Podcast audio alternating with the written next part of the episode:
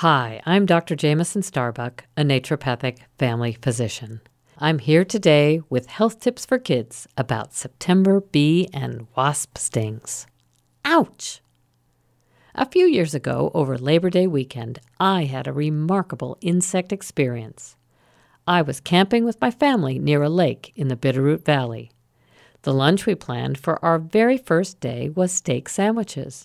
Were they gonna be delicious! Fresh steak, barbecued at home the night before, sharp cheddar cheese, hearty, yummy brown bread, lettuce, tomato, and onion from the garden, and homemade pickles. We decided that each camper would make their own sandwich, so I set the ingredients out on plates. Within seconds, yellow jacket wasps were swarming all around our food. They were especially interested in the steak. Making a sandwich was pretty hard, and eating our food was even harder. The wasps landed on our sandwich and clung there while we waved the sandwiches toward our mouth. I had to do something. So I thought about it. What could we do? Maybe a distraction would work. The bees seemed to like the meat.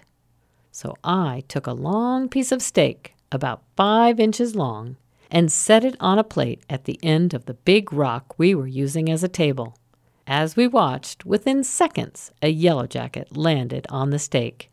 In a few seconds, another one landed, and then another, and another, and another, until the whole piece of meat was covered with yellow jackets, so covered that we couldn't even see the meat. It was just a pile of yellow jackets. After a while, the pile was gone, and so was the steak. It had totally and completely disappeared, devoured by the yellow jackets. The distraction worked. While the insects ate their meat, we ate our sandwiches, and our picnic was a success.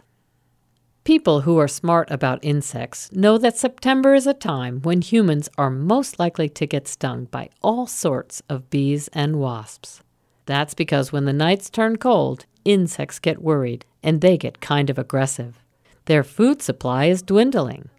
Flower nectar dries up, and the proteins they like, other insects like mosquitoes and gnats, are disappearing. They have to find food wherever they can, which just might be your picnic or your barbecue or your garbage can. The best way to protect yourself from bee stings is to pay attention. Bees really don't want to sting you, but in September, they're pretty desperate. If you get between them and their food, you'll likely get stung. So if you're eating outside, look before you take a bite. When you're outside doing projects or chores, peek at buckets and garbage cans and animal feed bowls before you touch them. In the fall, bees like dog food and apples and any tiny bits of food that might be lying around. If you see a bee and need it to move, don't swat. Instead, gently fan your hand over the top of the insect and encourage it to fly away. If you do get stung, here are a few things you can do. First, wash the sting area with soap and water to get rid of any bacteria from your skin or from the insect. Then put cool water or ice on the sting. This will feel good, and it will help the sting not hurt too much. It will also keep it from swelling into a giant bump. If you're at home, you can ask your parents to put special plant medicines on the sting.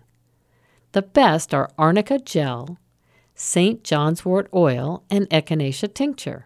Just slap any or all three of those right on top of the sting every half hour for several hours. You can also make a little paste with baking soda and water and put the paste right over the sting. Like plant medicines, baking soda paste can help make the sting a little less painful. Some kids are very, very allergic to bee and wasp stings. If you are one of those kids, tell your parents as soon as you get stung so that they can give you the special medicine you need.